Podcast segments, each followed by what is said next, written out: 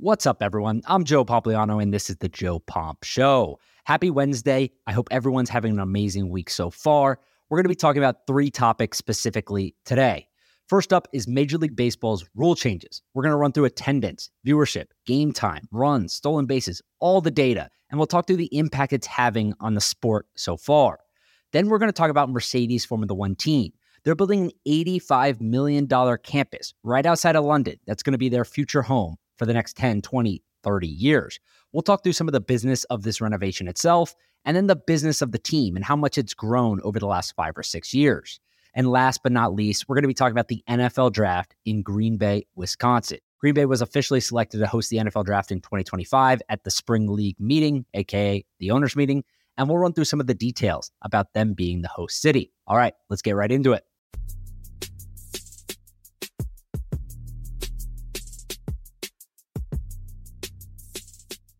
All right, so I want to start today's podcast by talking about Major League Baseball and its recent rule changes. So, most of you probably know what's happened to Major League Baseball over the last, what we'll call like 50 years. Baseball was America's pastime. It was the most popular sport by far in the United States for a long, long, long period of time. But now it's third, and it's actually close to being fourth. It's been overtaken by football, American football. It's been overtaken by basketball, and it's close to being overtaken by soccer which sounds crazy, but soccer is obviously on the come up in the United States with the World Cup around the corner.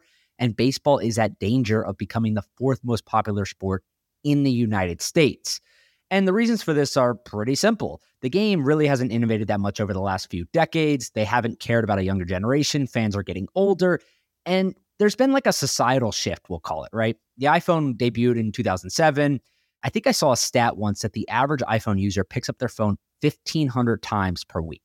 1,500 times. TikTok is obviously very important today. They introduced 15 second clips in, I think, 2016. And teenagers now spend almost 100 minutes per day on that app. 100 minutes per day, over an hour and a half per day on TikTok. Attention spans have shrunk, is my point. And Major League Baseball is long, long, long, long. There's not a lot of action. Even though football games are long, there's action every, you know, 10 seconds, 20 seconds, 30 seconds. It's a different game, and baseball has fallen by the wayside. And furthermore, they haven't promoted their stars. Like if you look at the most popular MLB players today, everyone knows about Shohei Ohtani. He's blown up over the last few years, being the new, this generation's version of Babe Ruth. But he even only has like 5 million followers on Instagram. Aaron Judge has under 2 million. Mike Trout has just over 2 million. And we look at other superstars across sport. Tom Brady has 15 million. Serena Williams has nearly 20 million. LeBron James, 150 million. Cristiano Ronaldo, 552 million. Obviously, those are in a different stratosphere when it comes to the popularity of soccer, of even tennis, of basketball, and American football. They're head and shoulders above baseball today. But of course, it wasn't always that way. And if we look at attendance, it's even worse. 80 million fans attended MLB games in 2007. Last year, 65 million fans attended games. The average fan per game last year was the lowest it had been in over 25 years. Over 25 years, the lowest attendance Major League Baseball had seen. So, what do they do? They introduced a whole host of new rules. The idea was to lower the time limit on games. If you look at the average length of a game of American sports leagues with 82 plus games, the NHL games take two hours and 20 minutes, NBA games take two hours and 30 minutes, and MLB games take three hours and three minutes. So they're significantly longer than all the other sports that have a host of games, right? NFL is a little bit different because you're only playing 17 games per year. I would argue that's significantly different than teams that are playing 82 or 162 games per year their commitment from a fan perspective is a lot more. So, like I said, what do they do? They want to shorten the game. They want to lower the average fan age of people in their league, like Formula One has been able to do in other sports leagues. And they want to bring fans back to the ballpark.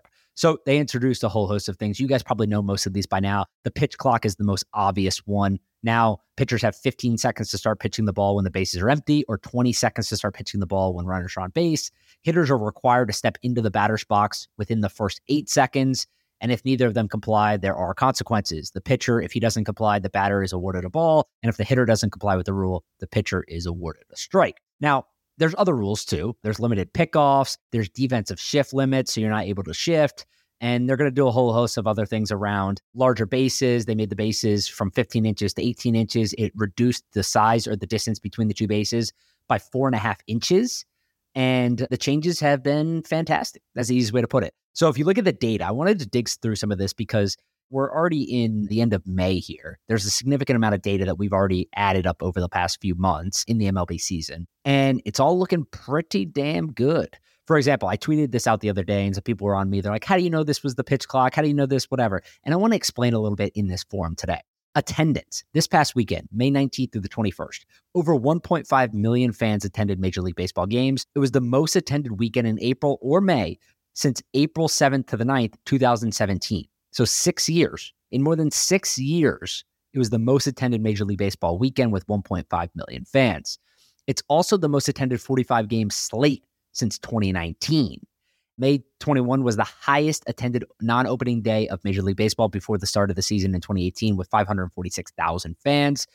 AKA viewership is up a ton this year. Not only viewership, but attendance more specifically. People are coming out to the ballpark. Now, the weekend is one stat, but something I've noticed is a lot more people are talking about their ability to go to games during the week right? If games are only taking two hours and 30 minutes, the data is two hours and 36 minutes, a 29 minute decrease in games. It used to be three hours and five minutes. Now it's two hours and 36 minutes year over year. So 29 minute, or we'll call it 30 minute decrease in game times.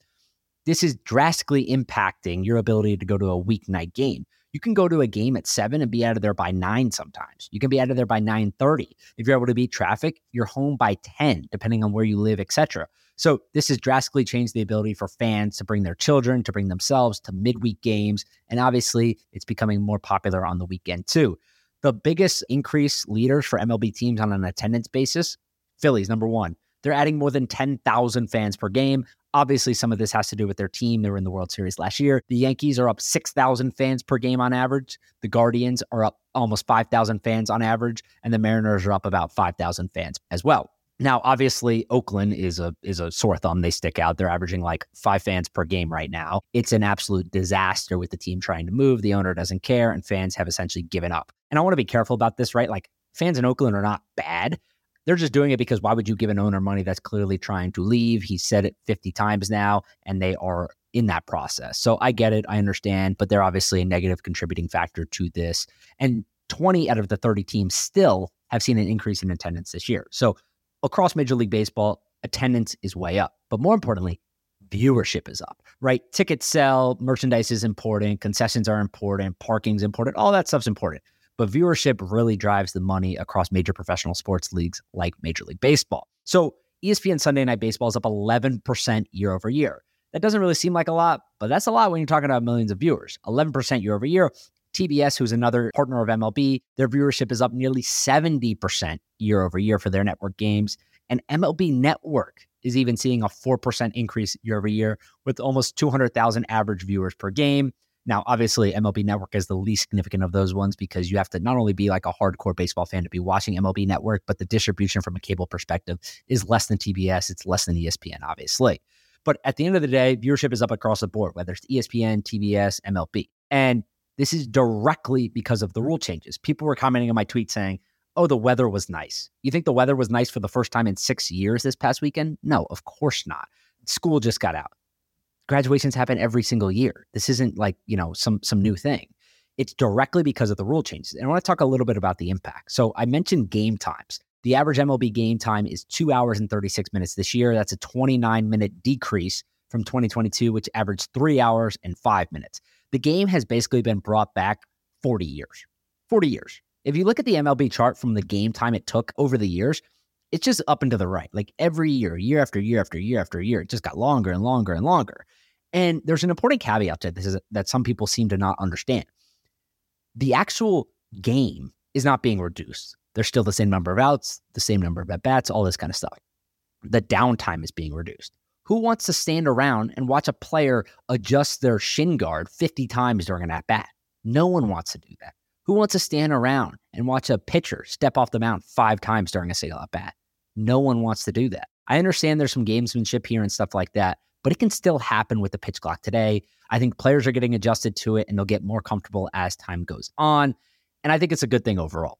Scoring, that's another big thing this year. It's up 11% from 8.2 runs per game in 2022 to 9.1 runs per game this year. So if you think about average game time is down, but there's more offense, there's more stolen bases. There's 1.4 stolen bases per game this year, which is up from 0.9 stolen bases last year. That's a 55% increase. So again, shorter games, more offense. Same with batting average. Batting average is up four points. The average was 243 last year. It's 247 this year.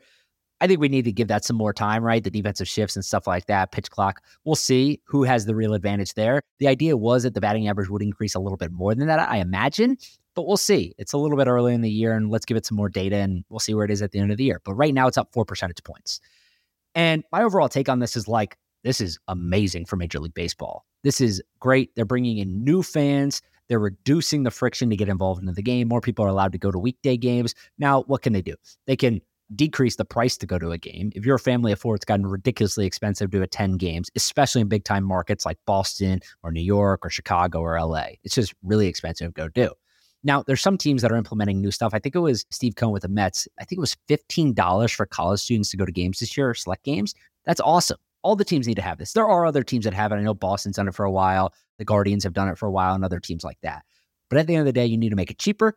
And then they need to get control of the blackouts. People need to be able to watch the teams that they care about, especially in the Midwest where you're blacked out from like three to four different teams at a time. It's absolutely atrocious. They need to get that under control. And you have to allow the fans that want to watch their team to watch the team. But overall, the simplest way to put this is Major League Baseball is on the come up. They're doing a great job. I'm super excited for them, and I'm a big fan of the new rule changes. All right, everyone. Before we get into the next topic on today's podcast, I have a quick favor to ask from all of you. Please take out your phone right now and subscribe or follow this podcast on whatever platform you use to listen to it, whether that's Spotify, Apple, Google, or whatever. Just take out your phone and subscribe or follow. I was looking at some of the data earlier today, and I noticed that only about 50% of the people that listen to this podcast are currently subscribed or following it. Every time you subscribe or follow to a new podcast, it automatically shows up in your feed, and you will not miss an episode. This is helpful for me, but it's also helpful for you. So subscribe or follow the podcast, and if you want to share it with your friends, I won't be mad at that either. All right, let's get back into today's episode. All right, the second topic I want to talk about today is the Mercedes Formula One team. I tweeted this out the other day. They're getting an $85 million renovation to their campus. They say they want it to be a state of the art, Silicon Valley style campus. Now, for those that don't know, Mercedes is one of the best teams in Formula One. They were winning a bunch of championships over the past decade. They have Lewis Hamilton, George Russell. They're currently behind Red Bull and, and even Ferrari in some races and Aston Martin, but they're a very, very, very good team. They have 1,200 employees at this point and they need more space. They want to renovate this. The team is worth over a billion dollars. The last valuation I saw was like 1.2 billion, and that was two years ago. So with the sport growing, I wouldn't be surprised if they received an independent valuation of 1.5 billion or higher. And I'll talk through in a little bit about why that is from a financial perspective. But I want to give you some details about the new campus, and we'll talk through some of that as well. The campus is located in Brackley, England. It's 70 miles northwest of London near Silverstone. So, Silverstone is where the British GP is held. It's 15 minutes away from that track. That's the track that they can practice at and stuff like that. So, Mercedes Formula One moved into this facility in 2010 when they returned to Formula One after purchasing Brawn GP team. And they bought out the entire facility. So the facility had other tenants as well up until 2022. And then they bought out the entire facility. So they own the entire property now. And they've had operations on and off over two decades at this facility between engines and stuff like that. So they're now doing this big renovation. It's going to cost $85 million in total. It's going to take a couple of years. Toto Wolff says he expects it to be done at the end of 2025. And it's been going on for years. They've already done 30 different projects, they claim, and essentially they're just counting each room as something else. They've renovated the race bays, they've renovated the machine shop, they've renovated the sub assembly workshops, they've renovated a bunch of the campus already. But now they're going to be building some new buildings. They're going to be building restaurants. They're going to be building a gym.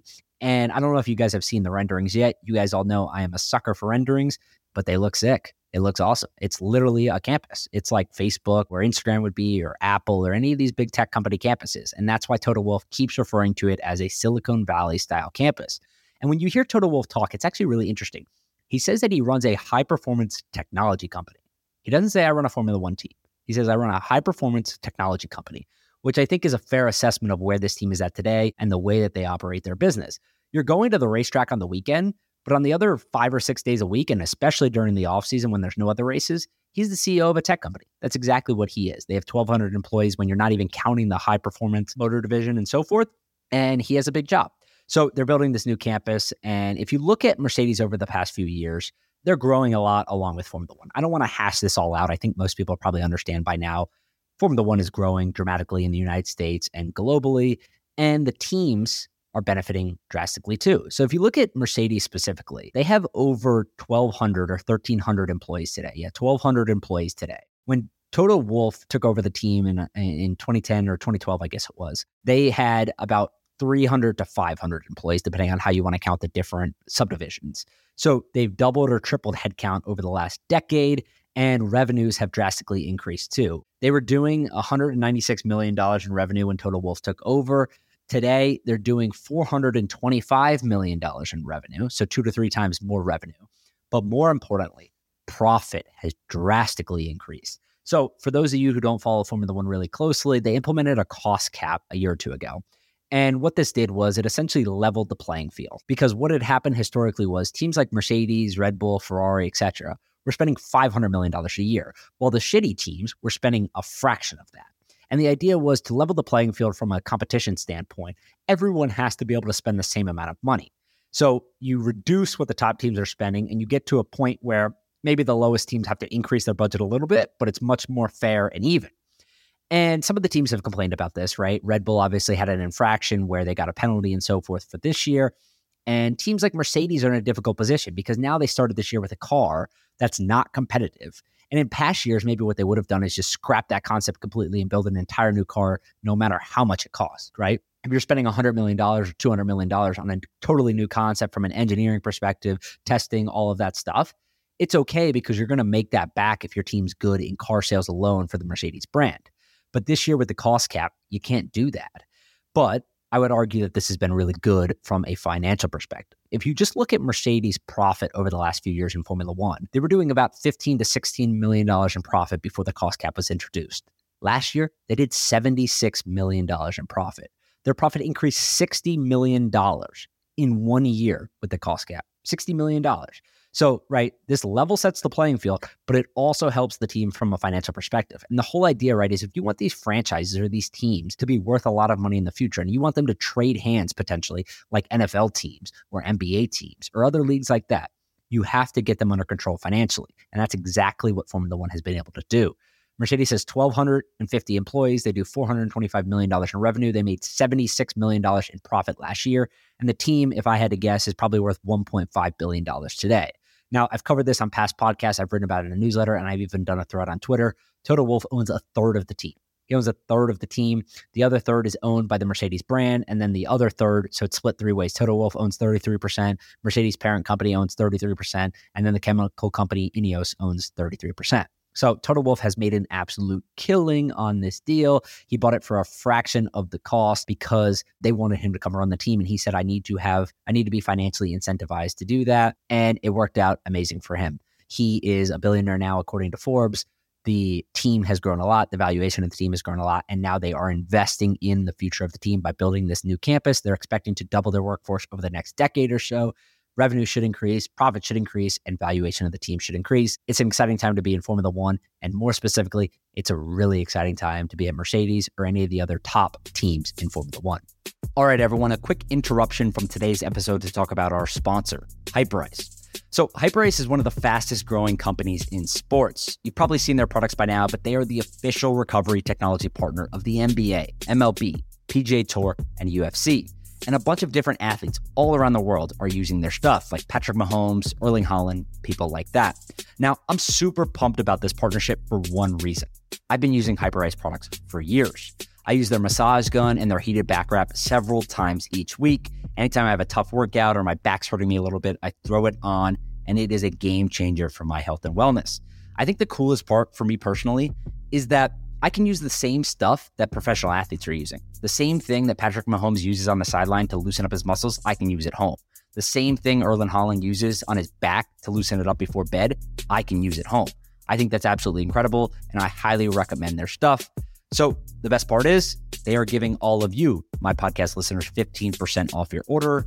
So start recovering like a professional athlete today. Go to hyperice.com and use code JOE15 for 15% off your order. That's Joe, J O E 15, all caps at hyperice.com. 15% off your order. Let's get back to today's episode. So, the last thing I want to cover today is the NFL draft is headed to Green Bay, Wisconsin at Lambeau Field. I'm sure some of you have already seen this news on Twitter or elsewhere. Green Bay was officially selected to host the NFL draft in 2025 at the owners' meeting. The details are pretty simple. Green Bay has been working on getting the NFL draft since 2016. Since the NFL started moving this draft, they've been trying to get it. How this works is it's essentially a bidding process. You're not actually exchanging money, but it's second to the Super Bowl. Everyone wants a Super Bowl, obviously, but Green Bay's never going to get a Super Bowl because of how cold it is during the Super Bowl time period. They don't have a roof. They're never going to get a Super Bowl. So they've been trying to get the NFL draft, which is the second best thing. They've been talking to the NFL directly since 2016, but there's been concerns, reportedly, about the lack of infrastructure in the town, in Lambeau, and around. They didn't have enough hotels, they didn't have enough restaurants, they didn't have enough exhibition spaces, so forth, to withhold what the draft requires. So, for those that don't know, Titletown District is like the area around, it's like a mini city around Lambeau Field. So, when I refer to that, that's what I'm talking about. But for argument's sake, it's all Lambeau Field where the Packers play. And what has happened over the last few years? They've invested in the infrastructure. The city has invested in the infrastructure. They've built hotels, they've built restaurants, they've opened a bunch of places, and they've talked to the NFL every single year, negotiating with them, saying, We deserve this. We're not going to be getting a Super Bowl. We're one of the most historic franchises. We're the only NFL team owned by the fans and shareholders. We deserve to have the NFL draft. And this is what happened. There's a fun quote here from Packers president and CEO Mark Murphy when he talks about the journey to host the NFL draft. He says, It's very rigorous. It's basically right behind bidding on a Super Bowl. You've got a lot of cities that want to host it because everyone knows the economic impact. This is basically a two year commercial on all the benefits Green Bay has to offer. And I would agree with that by and large because the Packers are saying they estimate 240,000 people will visit Green Bay for the NFL draft. And the team estimates an economic impact of $94 million statewide and $20 million locally. Now, that's actually kind of low from an estimate perspective of like what we've seen historically. And again, I want to be careful because some of this is like lick your finger, throw it up in the air type deal because no one actually knows what the economic impact is. People put out estimates for everything from stadiums to events to so forth. And a lot of times they end up not being accurate. But when it comes to people traveling into areas, that's true. That's very important. And I think this is huge because Green Bay is an area that a lot of people are going to have to travel into. It's not necessarily like Kansas City. It's not like Chicago. It's not like New York, where it's just going to be all local people. This is going to be people that are traveling into it. It's huge from a tourism perspective. They're going to be spending out of state money in state at hotels, at restaurants, and so forth. So I do think that is important. And when you look at the budget, it's a no brainer. Green Bay's NFL draft budget will be $7.5 million, which is actually a lot. I think Kansas City this past year spent $3 million on their infrastructure for the draft, which was huge. Like I wrote about it and they included, there was 300,000 people in attendance. So they put $3 million of local taxpayer money to build the infrastructure. There was 500 semi trucks worth of material, seven and a half miles of fence line, one and a half miles of concrete barriers. There was concerts. There was 200 speakers, 10,000 square foot video boards. The stage itself in Kansas City was the size of a football field. So look, this is a big production. It's only gotten bigger. And I tweeted this out when the draft happened this past year. But one of my favorite stories about the NFL is that the NFL draft only moved from Radio City Music Hall because when the NFL went to go book it for the following year, this was, I guess, like what, 2015, maybe? Yeah, 20, they were in 2015. They went to go book it for the 2016 draft. And Radio City Music Hall said, Ooh, sorry, we're double booked. It was for an Easter concert, maybe the Rockettes or something. And that concert not only ended up actually getting canceled, but the NFL basically took their ball and went home and said, sorry, we're going to leave. We're not going to be doing the draft at Radio City anymore. Their second best option was to take the show on the road. Now, I would argue that they didn't actually know how this was going to go. It was kind of a test to see. And it went so well that now this is how it operates. So Radio City Music Hall lost out because imagine saying no to the NFL. You just don't do that. The draft has since been in Chicago, Philadelphia, Dallas, Nashville, virtual during COVID in 2020, Cleveland in 2021, Las Vegas in 2022, Kansas City this past year in 2023. It'll be in Detroit next year in 2024, and then Green Bay in 2025. So I think this is super exciting. The draft is actually going to be held at Lambeau Field. It's going to be the city owned complex next to Lambeau Field that's called Titletown. There's going to be public spaces, shops, restaurants, residential, and commercial real estate involved in the deal. So there's going to be places for people to stay. You're going to be able to eat there. There's going to be concerts. It's going to be a show, just like all the other stuff. And the best part about this is that Green Bay only has a population of 110,000 people. 110,000 people. So if there's 300,000 people visiting Kansas City and Las Vegas, that's triple the population of the city during the NFL draft. So you can expect the population to triple during the NFL draft in 2025 in Green Bay. And this is huge for hotels. There, Green Bay itself only has 4,600 hotel rooms compared to 150,000 in Las Vegas and 36,000 in Kansas City. Right. So let me say that again. Las Vegas, who hosted the NFL draft, has 150,000 hotel rooms. Kansas City has 36,000 and Green Bay has 4,600. 4,600. So those rooms are obviously going to be really expensive. There's just not a lot of infrastructure there. They've been building it over the last few years, but it is what it is. And they're going to benefit from this. There's anywhere between, like, if you look at the economic impact and the number of visitors, the most visitors was Nashville in 2019. They got 600,000 visitors, which is by far and away more than anyone else. It's actually double anyone else. Kansas City got 312,000 and Las Vegas got 300,000 no one else was even close to 600,000. So Nashville's been the biggest by far. They estimate that they got a $225 million economic impact. Everyone else is kind of in that like 50 to 150 range. The low end is Chicago in 2015 at 44 million. And then the higher end of that was Dallas with 125 million, Las Vegas with 130 million, Kansas City with 120 million. So it's going to be a big deal for Green Bay. People are going to be traveling in there. They're going to be paying a lot for hotel rooms. They're going to be eating at restaurants. And I'm more just excited because Green Bay is one of the most historic franchises in the NFL. As I mentioned before, the fans are shareholders in the team. They are the owners of this franchise. There's not a billionaire owner. They're never going to get a Super Bowl, but there's a lot of history. There's a lot of character at Lambeau Field. And I'm excited for people to be able to go there, for people to see it in person, for the draft attendees to go there it's going to be cold, right? It's going to be cold. I don't know. I can actually look it up right now. What is the average temperature in Green Bay during what is it, February? The average temperature in Green Bay, Wisconsin during February is a high of 29 and a low of 10. So it's going to be cold, but I'm sure they'll figure it out. Part of it will probably be indoors. There will be heaters, there will be fires, all that kind of stuff. They'll be fine. They'll figure it out. And it'll be fun. It'll be a little bit of a shift because you can't go to the same cities every single time. They've been to Kansas City, they've been to Las Vegas, they've been to Philly, they've been to Chicago, they've been to Dallas, Nashville, and so forth. And actually, in 2025, I think Green Bay was the only option because this isn't something that gets voted on by the owners necessarily. It just gets decided on. And that's like a weird way of saying it, but essentially the NFL just awards it to someone and Green Bay was the only one trying for 2025. So it got approved by the owners, right? So it gets told mm-hmm. where it's going to go, and then the owners, I think, approve it. But look, every city's going to want this. If you're not going to be able to get a Super Bowl, you obviously want the NFL draft. It's the next biggest thing. Taxpayers are willing to pay low seven figures, call it three to five to six to seven million dollars for a potential 100, 200 million dollar return in economic impact. Every governor, every mayor in the country would make that trade. And it's no surprise that Green Bay is doing it too.